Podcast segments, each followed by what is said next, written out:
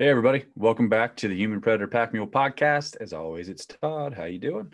Uh, today, well, on this episode, I don't know what day you're listening to. On this episode, I'm joined by my good friend Adam Willis, who is a strength coach in the UK.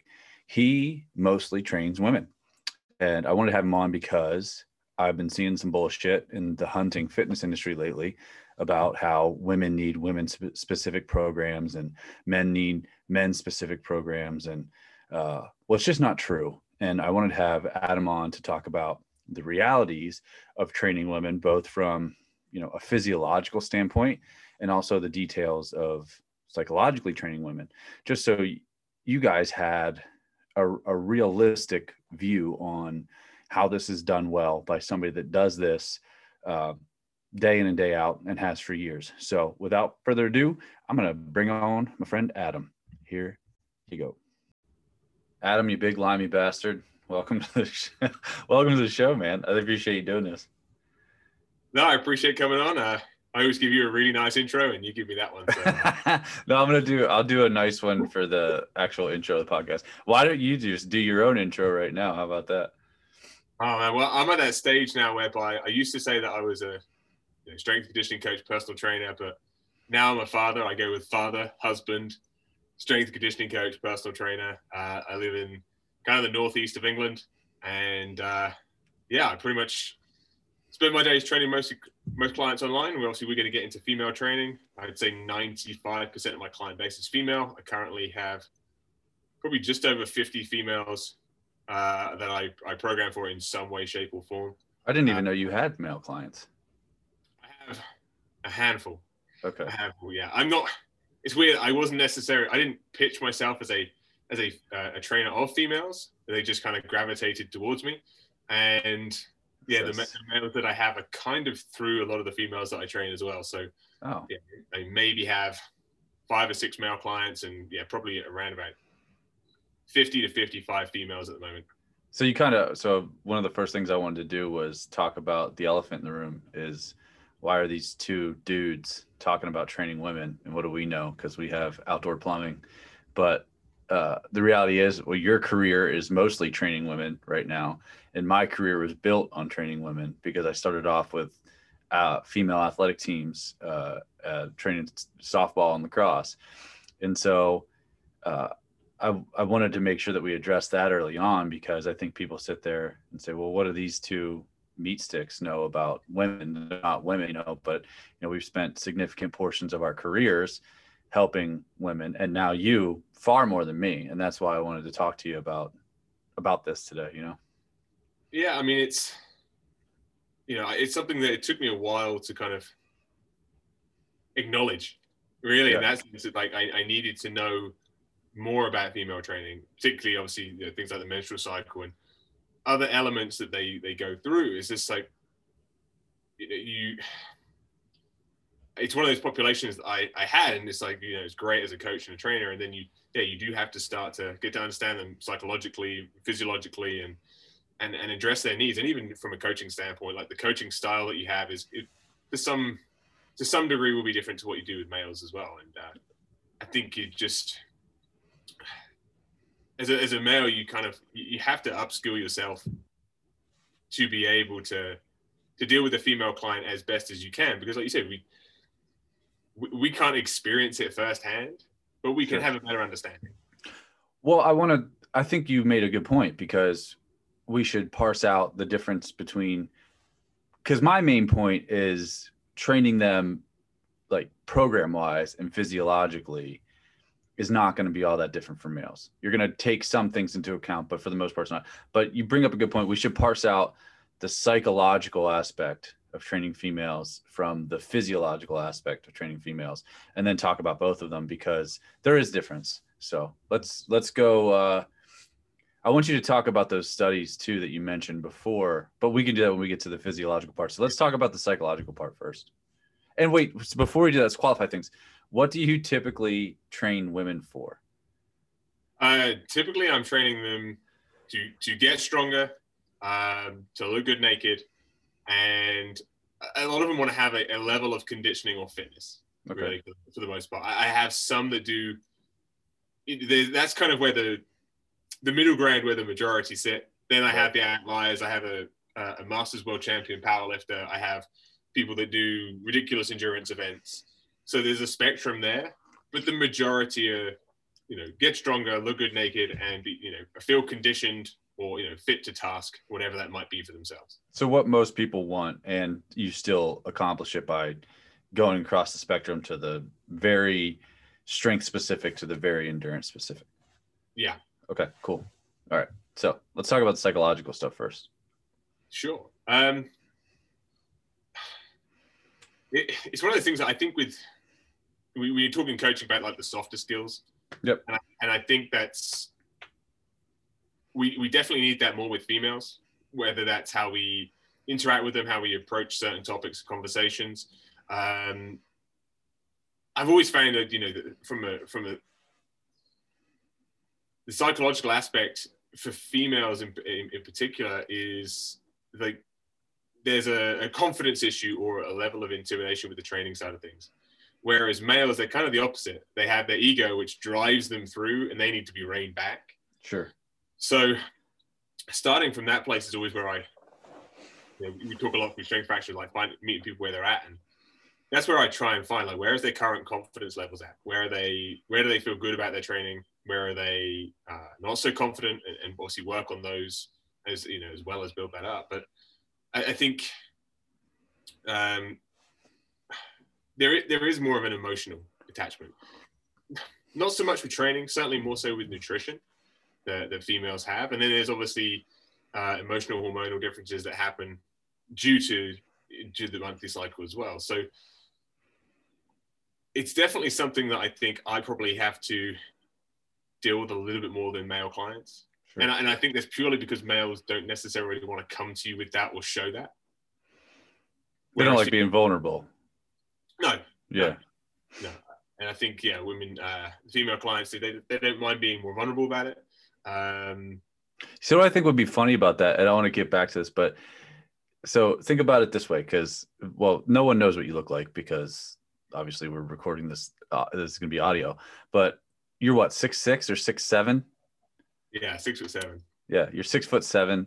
Uh, you're a strong dude. Um, you're an athletic looking dude.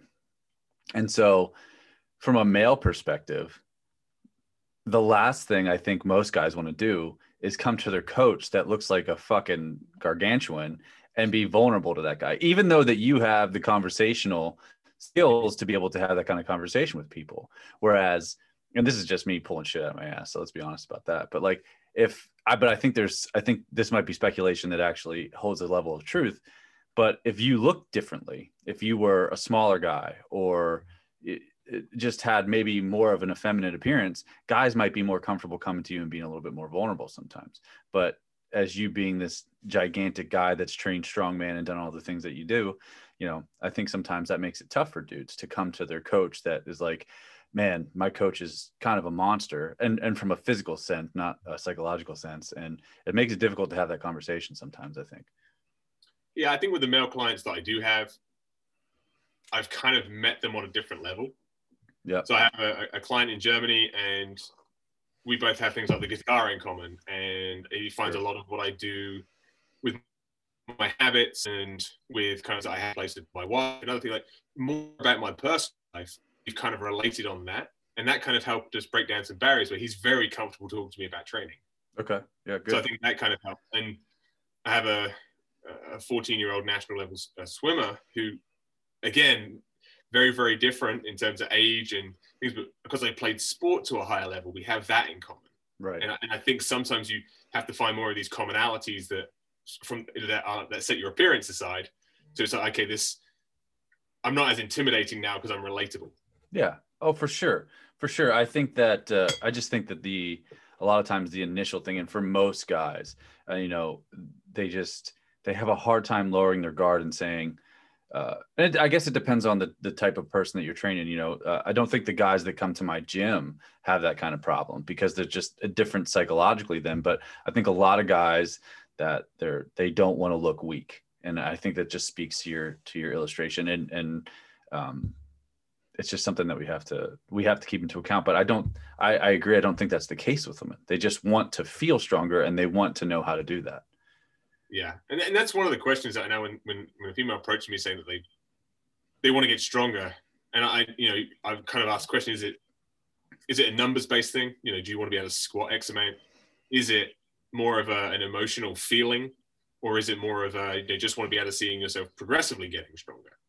And usually it's the the last two. It's you know they, they sure they want to see themselves getting stronger, but emotionally to feel strong.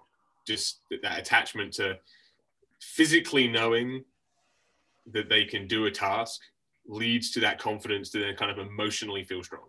Yeah, absolutely. We we have uh we have you know you have you been to have you been to the new gym or are you just at the old gym? Just the old one. Okay, so we still have those with these big tires, these big tractor tires, and one of them's like one of them's only a couple hundred pounds, but the other one's like seven hundred some pounds, and there's like three of us that can flip the big tire Chris actually happens to be one of them, believe it or not. And uh, I hope he listens to this. Uh, but the the women see those tires and they saw, you know, they'll see another woman flip the small tire. We don't we don't have any women that can flip the big tire. Are there women in the world that can flip the big tire? Of course, but those those are few and far between. Um, but they see other women flipping that tire, and then they that becomes their dragon and then that is the thing that they aim at and they, they feel really empowered by being able to do that. So i think that's a really important point of how much just feeling physically capable changes the way that that they approach their lives. Yeah. I mean i i, I saw a well-known coach in obviously the in the us post about kind of how useless say like chin-ups and pull-ups are as a as a training uh, a training exercise. And like most of my females, that for them, that's like when they achieve their first chin up. That's the the first real confidence boost that they get Absolutely. on the way to, to, to being stronger or that that confidence in I'm strong or having strength and yeah just it, those little those little landmarks and I I encourage them with females and I and I not that I discourage them with males but males will grind themselves into the ground like trying to get a you know a 225 bench press or, or, you know trying to pull 500 they'll they'll grind themselves down to that. Whereas having a female being able to strive for like okay these, these almost like levels to this and they seem to thrive much more on that. Well they buy into it. That's the one thing mm-hmm. that i've i've always uh so with human predator pack client i'll say that this is this is not the case for human pack mule clients, and I'll come back and talk about why I think that is. But most males do not listen when it comes to training as well as females do. It is oftentimes nicer to train a woman than it is to train a, a man because they just listen. They just I don't know what it is. They just have more implicit trust. And I'm I'm talking about when I was 20 years old training the women's lacrosse team and women's softball team at my school, I was in class with these girls every day. Like I would see them in class and then we would go train afterwards and they would still listen better than dudes. And then I started picking up some of the basketball players and stuff. And I just trained them on the side as like my own little thing.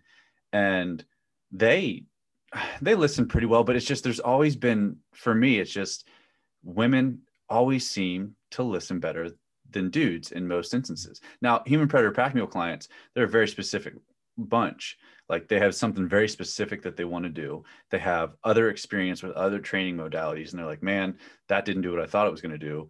And then they come to to this with a little bit different level of trust. But it's it, women just they tend to listen better than guys when it comes to training. Mm.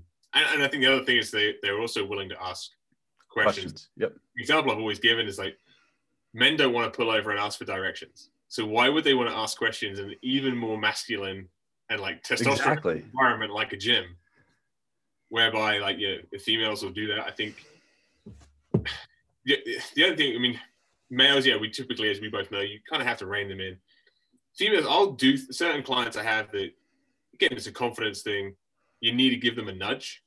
You need to almost give them a training method or a rep and set scheme that forces them or to or that proves to them they're capable yep. in some instances. Uh, you know, if I've got a, a, female client that's concerned about progressing load, I, I may use a more of a, a staggered rep scheme. I might go 10 reps, eight reps, six reps across those three sets, knowing that, okay, now psycho- psychologically, you have to add weight to the bar. Yeah. Rather than just sitting, okay, I've kind of found what I feel comfortable at. I'm going to sit here. And whereas males, we're likely going, okay, we need to take a little bit off that bar there and just kind of rein that back in. But yeah, females, females will listen, they'll understand. I think we know the importance of being, you know, patient and somewhat submaximal with training. Yeah. And I, and I think females intuitively tend to do that more. So I, I think that's a, you know, it tends to align well, especially yours and mine training uh, ethos for the most part. Yeah, it's, it's true. I, I, I can only count, I mean, geez, I can think of sincerely two women in my entire career where I've had to be I've had to say, hey, you need to you need to tone it down a little bit.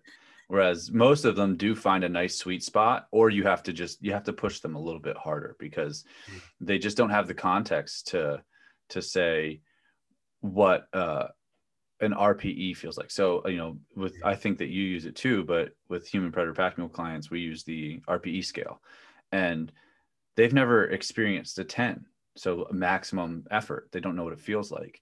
So to kind of help guide them in that process takes a little bit of time. Whereas dudes we've just done so much stupid shit through our entire lives. We know what that feels like a lot of the time.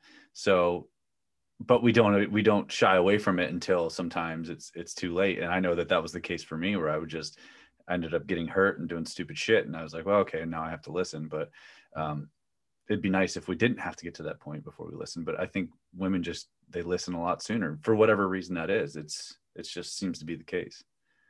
Yeah yeah. And i think the other thing with what i've noticed in my clients there is often more of a psychological barrier or attachment to the numeric value on the bar mm. they're very conscious what 135 pounds means contextually compared to themselves oh, okay. you know what I mean? Like, so I think with, yeah. with, with male clients, we, we don't, we have often males will have targets. They want to get a 225 bench or a 500 pound deadlift, but they're not. So, and, this, and it's why I kind of like most of the females that I deal with, uh, they've got maybe 18 months to three years worth of training experience. So I'm still getting them pretty new, pretty fresh, which is great because a lot of those, they don't have that, uh, attachment yet right. to the number on the barbell. It's just oh, I keep adding a little bit. They haven't gone, well, hang on, like 135 pounds is what I weigh. They haven't had that that moment where they do it all like, okay, this is now 100, you know, 1.5 times my body weight, and that becomes a psychological barrier that they have to overcome. Of like, well, this is this is significant compared to my own body weight. Whereas I don't think males have that as much. I agree. I agree. I, you know what, I, I wasn't consciously thinking about that, but now that you bring it up, absolutely, that's absolutely true. Uh, I don't know what it is, but it's absolutely true. Yeah, yeah. it's it's a it's a strange one, but it's just like I said, I'm I'm quite lucky that I kind of curse a little bit when I have those moments, and there's suddenly I can sense they're becoming aware of how much they're lifting, rather than just it's almost like you want that kind of the uh, being blindfolded when the bar's being loaded, so you got no idea what's on there. Yeah. But uh, there's, yeah, there's there's often a point whereby, like I said, and it's I think it often occurs around when it's more in relation to their body weight. Yeah. Like the load on the bar becomes significant to their body weight. Is there's sometimes that barrier. I think that's uh, a really good point for celebration, though. Too. It's like you literally just lifted what you weigh, or drawing. Um, drawing uh, contextual connections between things that they do in their everyday lives and how much that dumbbell weighs and stuff like that. It's like, man, you carry groceries heavier than that. You can lift more, you know what I mean? So, and just being able to give them the context of, of what this means, because, you know, from a lot of them, they're approaching a world that unless they were trained when they were younger or grew up playing sports, that they're just in a world that is going to feel foreign to them regardless. So any little bit of level of threat is going to keep them from expressing themselves as fully physically as as they might. So I think it's important to draw those contexts and and to really I mean, do you do anything from like a, an educational or I guess an indoctrinational standpoint. I put up air quotes when I said that to to help people uh, to help women understand that as they approach some of these things, these psychological things might be happening where it's like, oh, when you get close to lifting your body weight in this lift or anything like that, is there a way that you address that? Um, occasionally there is, you know, and it's why I think that there's value on obviously online coach for the most part. They're sending me videos Right. So like they they're getting constant feedback from me as they would be from from you know you guys in the gym of like form and that's where a lot of females hang up on is like worry about injury like is my mm. form and, and as long as you're reinforcing that and that's you know feeling and looking good then they're usually okay if i start to see more of a uh, a mental barrier like um, one of my clients recently was kind of getting into some kettlebell work we're working on some snatches and just her technique is really good, but she doesn't see it as perfect. And she hit this barrier, and you could just see this steady decline where it was almost like every week she was banging her head against the wall, just see, searching for this perfect. Um, and often what I'll do is, you know, same but different type lift, take it out, give that a break. Or I've done it with deadlifting in the past. If there seems to be a barrier with, say, you know, straight bar pull from the floor, I'll I'll switch almost exclusively to like Romanian deadlifts and we'll really push those. And females will really push an RDL more so than they will a deadlift. And there comes a point, and the, the question always happens, like Adam, how how much more should I be at a deadlift compared to what I can Romanian deadlift? And what's happened is they've pushed their RDL number because they've got confidence in that lift so close to their deadlift that I can now have this conversation. I'm like, well, you know, you probably should be able to deadlift this X amount much more. Then we switch back to deadlifting, and suddenly their confidence is there because they've seen another lift that they can kind of relate to. Like, okay, well, if I'm really strong here, I should be this amount stronger in the other lift. So, yeah, I mean, encouraging from the standpoint of you know educating them and and, uh, and being there to support their technique. But yeah, if there's any barriers or, or um, just kind of mental barriers with with lifts, I'll yeah same but different, or I'll find different ways, or we'll switch out for a phase and then we'll bring the other lift back. And often that just seems to that break from it just seems to help sail past any barrier that's there. Hmm. Is there any, uh, do you ever set any expectations about stuff like that? Whereas like, Hey, if you're about a, you know, let's say you're starting to train a new, a new woman and I don't know if there's any kind of information that you put out or something like that where it's like these you can expect to feel this way when you get to here or these are the typical things that we see as you start to make this kind of progression to kind of negate the um, negate some of the hangups. Um, there's nothing that I necessarily put out there, but I mean, I'm I'm talking to my clients every week as well, so I'm getting a lot of feedback from them um, on, on those levels. So for me, what I'm going to be making sure is like they, they understand whether you know the progression or regression that we're doing, where the where the vision's taking them. Sure. I think a lot of times as males, uh, you know, you have kind of your um, what, when, how. People. I, I, yeah, I was going to bring it up. So I think like a lot of a lot of males will just kind of they just want to train. They just kind of get going with it. They don't necessarily necessarily need to see the vision. Whereas a lot of it with females, again, it comes back to buy-in. I'm like, okay, we're doing X, Y, so that we can achieve Z, and that's this is where I kind of see that. You know, I had a a, a lady, she was nine months postpartum. She really wanted to achieve a chin up. I'm like, well, I'm confident we can get it before the. And this was kind of uh, September time. I was like, I'm confident before we, we can get it before the end of the year. And this is what we're going to do. These are the steps you know, we're going to take you from a, five second eccentric chin up to a 10 second eccentric. When we get to that point, if you, we're going to test, if you can't achieve that, that chin up there, we're going to have you do those 10 second eccentrics with a med ball or something between your knees to increase the load. And then we're going to have you test again. And then about a week before New Year, she hits her first chin up because she had confidence and belief in, okay, I do this, I do this, and I do this, and the outcome happens.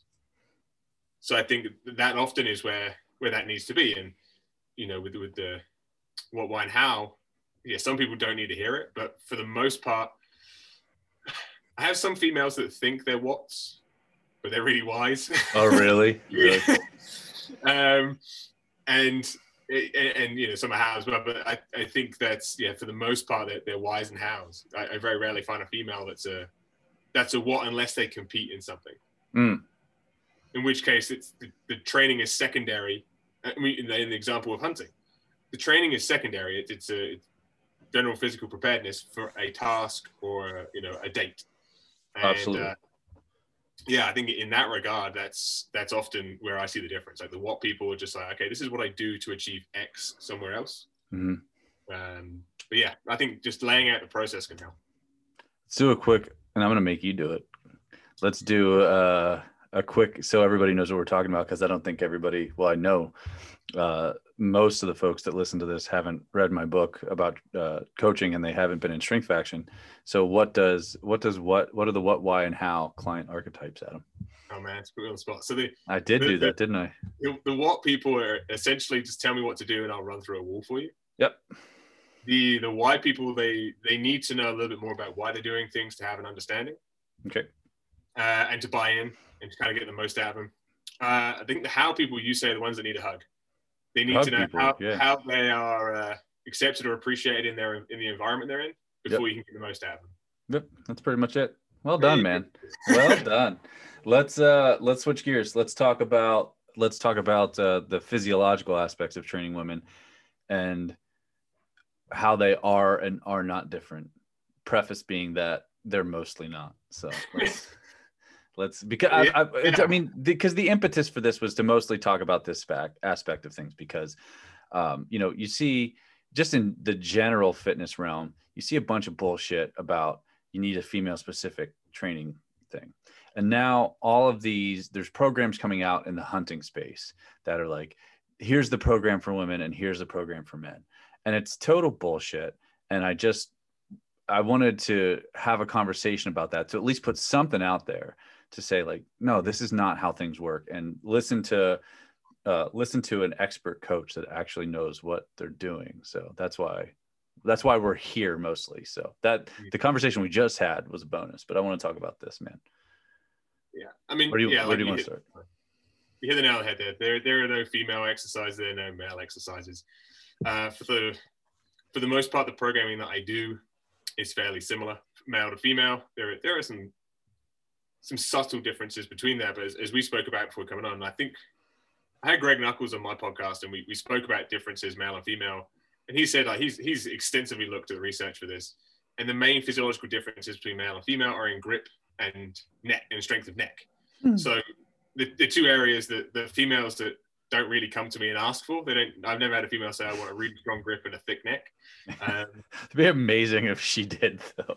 That'd be awesome. Yeah. Anyone listening wants to work me, please, please tell me that.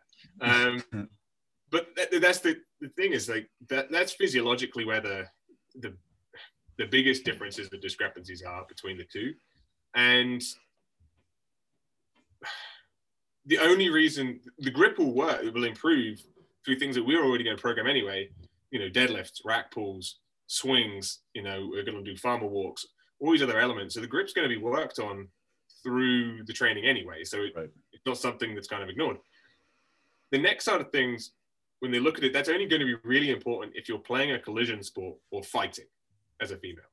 You know, so it's it's not that relevant. So the, the two pieces there, one's going to be worked on, and the other one, and, unless I'm dealing with a, a fighter or uh, you know a female rugby player the, it's not really going to be a factor that their neck needs to be to be stronger um, in that regard. And they're going to get some of that anyway from again deadlifting, from doing the farmer walks, sure, other absolutely.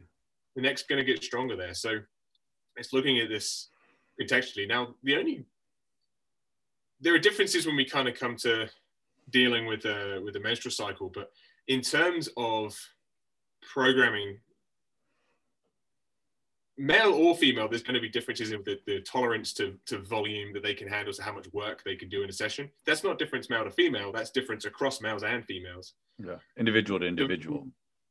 Yeah, I mean the main difference between the two is because some of what I do is aesthetic based. Is those aesthetics? Like I'm not, I'm not giving guys a ton of glute work. Right. They're okay with with their ass being good doing deadlifts and squats. Sure. Women are getting a little bit of extra work because that's important to them a lot of women I train don't want to do direct arm work. Guys love a, a little bit of fat, a fat boy Friday. They like they like getting the, the biceps pumped. Yeah. And those are kind of where those those programming differences are. I mean, you know, you can look. Some females handle. They and again, you and I use RPE, so it's it's largely irrelevant in what we do, but you know, a lot of females can handle some uh, certain percentage compared to their 1RM for higher reps than a male can. You know, we might see that if we were doing like a, a max rep set or a AMRAP money set, whatever you want to call it, but we're not really going to be programming that that complexity in. It's just something that's often shown between males and females. So there isn't that that much physiologically that's going to be different in that in that regard. Um, I think there could be some some sort of you know some deficiencies in power, but again, I think that's built more from childhood, whereby boys tend to and and, and some of like things like chin ups and pull ups, we tend to sprint, jump, and pull ourselves up and onto things and get ourselves in all sorts of trouble as a child and, and play sorts and some sports.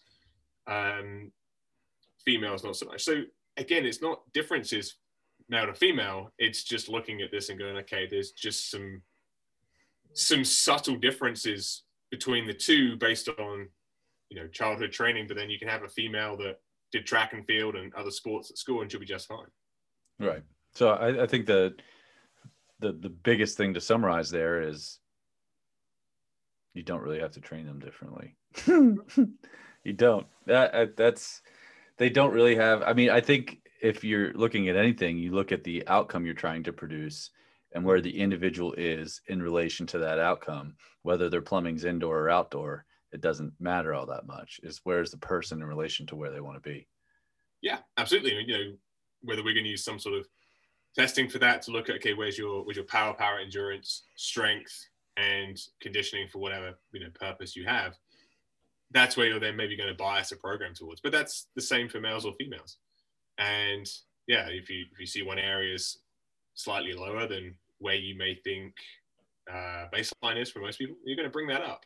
But yeah, for the most part, you know, I'm not selecting certain squat variations for females and others for males. I'm not giving this program over here to a male and that to a female just because, you know, like you said, one's got outdoor plumbing and wasn't one hasn't. Like there isn't that much of a difference. So, you know, spoiler alert, it's a, the and, and, you know you have those ones. I mean, the other one that's is uh that gets peddled out there a lot is fat loss training programs. There's no such thing as a fat loss training program. There's no such thing as a female only training program.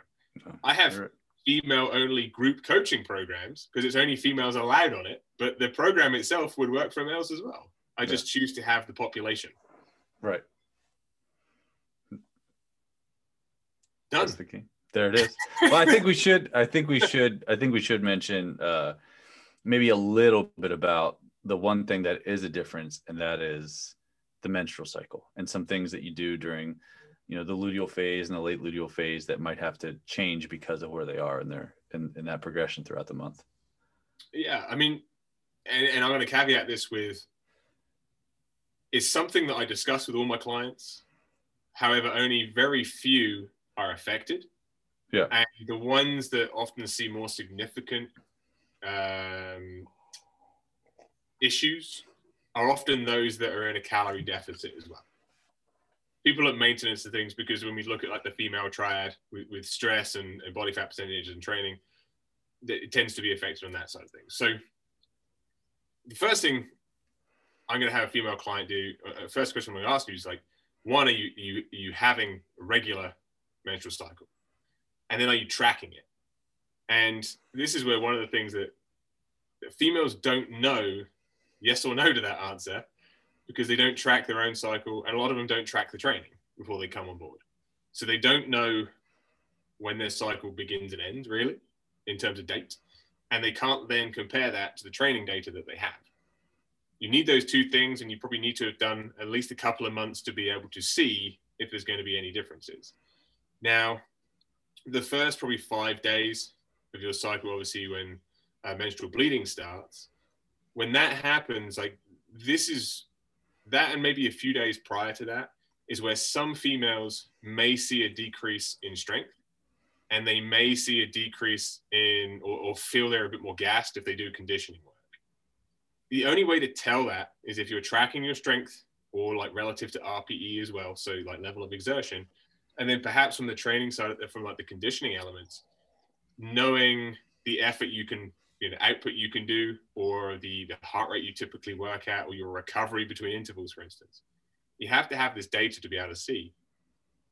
And then after those so the the first 14 days of a cycle is a it's called the uh, the follicular phase. So when you when you have that there so some women will see a little bit of a they'll see a reduction and then they'll see more of a baseline.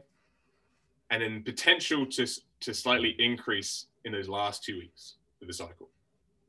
But again, it's it's subtle and it's not something that I have to program every time for females. It's only a handful that I currently train that are impacted by this piece. And then what we do really is we look at this and go, okay, there's a regular pattern here. You regularly see a strength decrease during that first week of your cycle. So what we're going to do is we're going to give you, uh, if we see a strength decrease, we're going to give them a bit of a deload. So that would be almost like their fourth week. We line the, site, the training up, so that's the week four, they'll have a deload.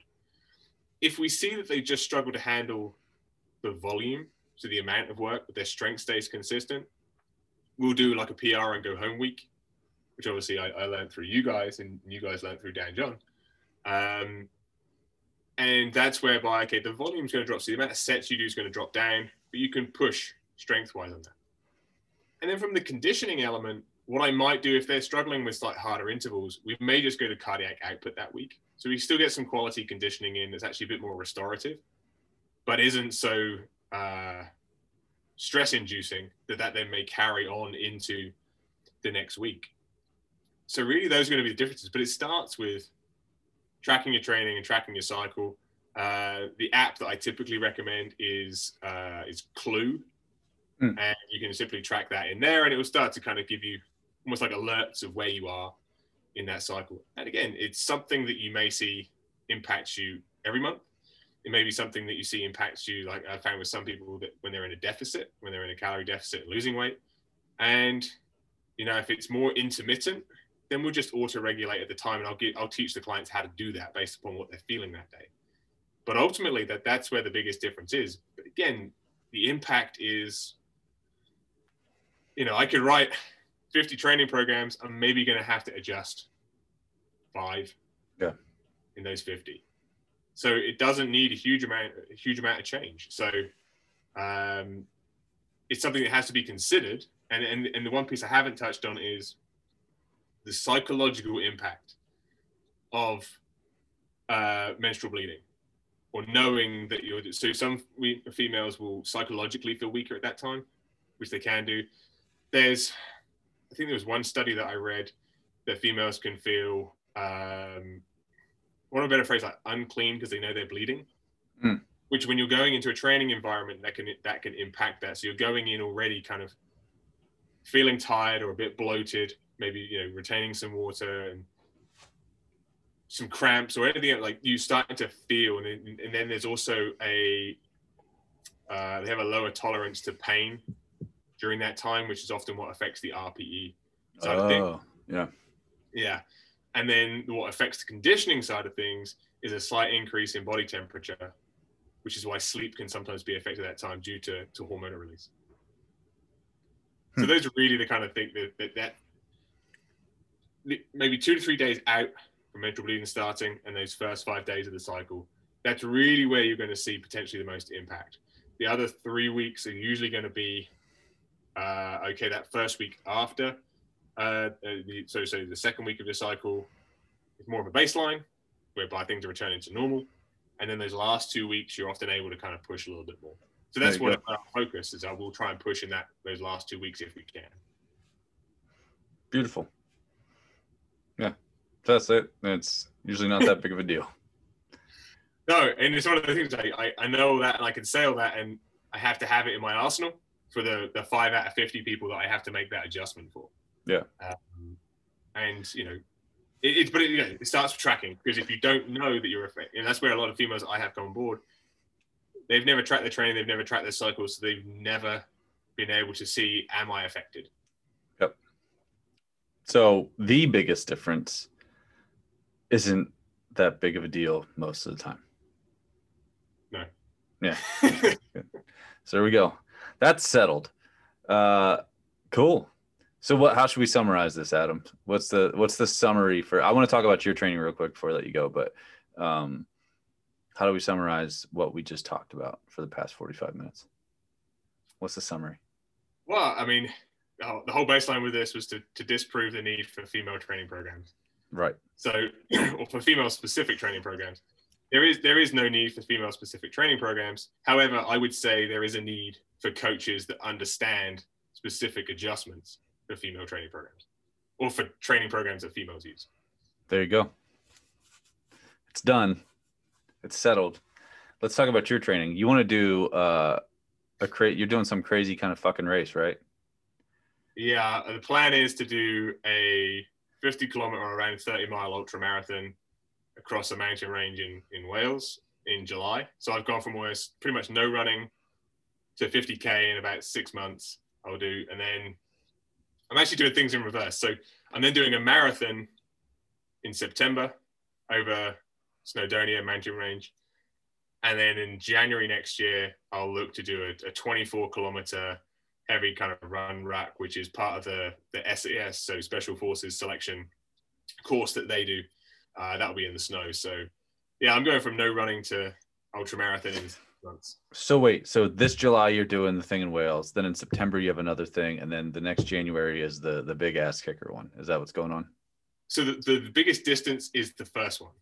However, the hardest terrain and conditions will be this time next year. I was due to be doing it in 10 days time, but COVID kind of screwed that up. So I've deferred to to do it. I could do the summer one, but it just seemed a bit easy without the snow. So uh, this guy. So I'm going to do it in the snow, and I and I did. The, I'm doing the 50k in, in, instead on uh, or 30 miles in yeah July. That's super cool. So you and Dan Reeves is doing your programming. Yeah, yeah, that dude's a maniac when it comes to endurance. He was the the first person in the UK to do uh, a Deca Ironman, so an Ironman a day for 10 days. Good Christ. Yeah, yeah. I, I messaged him and just said, "Do you think it's possible to go from no running?" And, I, and I've never, other than running the length of a basketball court multiple times in the game, I've never really run. I was like, yeah. "Can we go from nothing to ultra marathon in six months?" And you got you got those long damn shanks you got to drag all over the earth. You know what I mean? I think because of the because of the remote nature of the course we're running on, and potentially the mountain ranges, uh, you also got to carry a ton of kit. So I'm, I'm probably going to have maybe 35 pounds worth of pack on because I've got to, I've got to carry water, a certain amount of food rations, emergency clothing, all that kind of stuff. And, and that's the downside of being so bloody big. My my clothes are bigger, so I've got to, I've got to carry, I've got to carry more. Um, so yeah, so that, I'll essentially be doing an ultra marathon with a probably a 35 pound pack on. So what are you doing right now? For training? Yeah. Uh, I'm currently last last week my longest run was eight miles in deep snow because we had snow for the last two weeks. Um, the pack isn't on yet, so my aim Dan's going to have me at marathon distance in 12 weeks time. So I'll go from nothing to marathon distance in 16 weeks. That's crazy. Uh, and then I think the pack will probably I'll have a small pack on during those runs for uh, for hydration and food, and then the the full pack load will start gradually going on as we near the event. But although I'm running most of this, the event will be more of a run and ruck, just because of the just because of the terrain. Mountains, yeah. But That's cool. Yeah, are you just are you doing any kind of strength training at all with it, or is it what's are you just running and and rucking? lifting three days a week and uh, running at the moment three days. Okay, so that's feasible. So that, like that's not terrible. Yeah, yeah, and the running stuff is a lot of work capacity stuff at the moment, just where yeah. we're building aerobic base. So one long run at the moment, a shorter kind of easy recovery run, and then a bit more kind of either interval or pace based running on the other. So I have one hard run, but it's the shortest distance. Right. Uh, and, I, and I think that'll probably stay similar throughout most of the training. Is it the hardest run will be the shortest, so easiest to recover from. Beautiful. That's super cool. I'm not going to be sprinting up a mountain. I'm not a fucking mountain goat. no, no, no, not your big fucking ass. Like a mountain giraffe.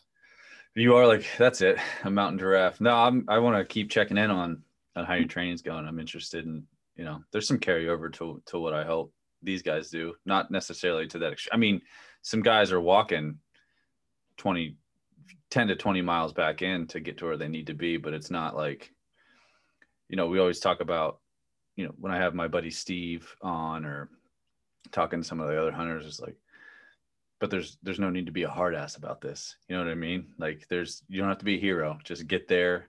Don't waste resources. Don't be silly about it. So it's a little bit it's a little bit different than I'm trying to do this as fast as I can. You know what I mean? Have a so one of my clients, long time like a good friend of mine, she was due to do the, the 24 kilometer um SA, the special forces selection a course with me in like 10 days time and she she has Ehlers-Danlos syndrome, so uh, a lot of hypermobility, joint degeneration. Sure. Um, she has some endurance experience in the background, open water swimming, and some other pieces. So we've had her lifting twice a week.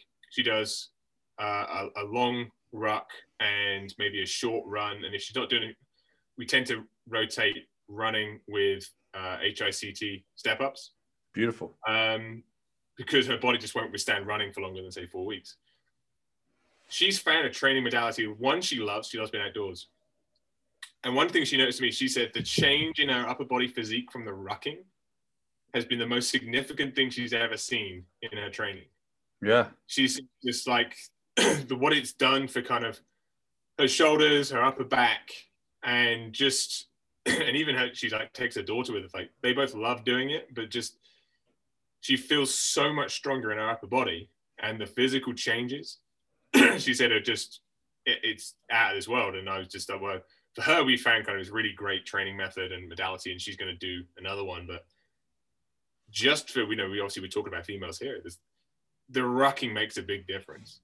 It's a sustained tension for yeah. like miles or hours, however you want to do it. Even if you have a good pack that puts a lot of the weight on your hips, like your upper mm-hmm. body is still bearing tension for a long time.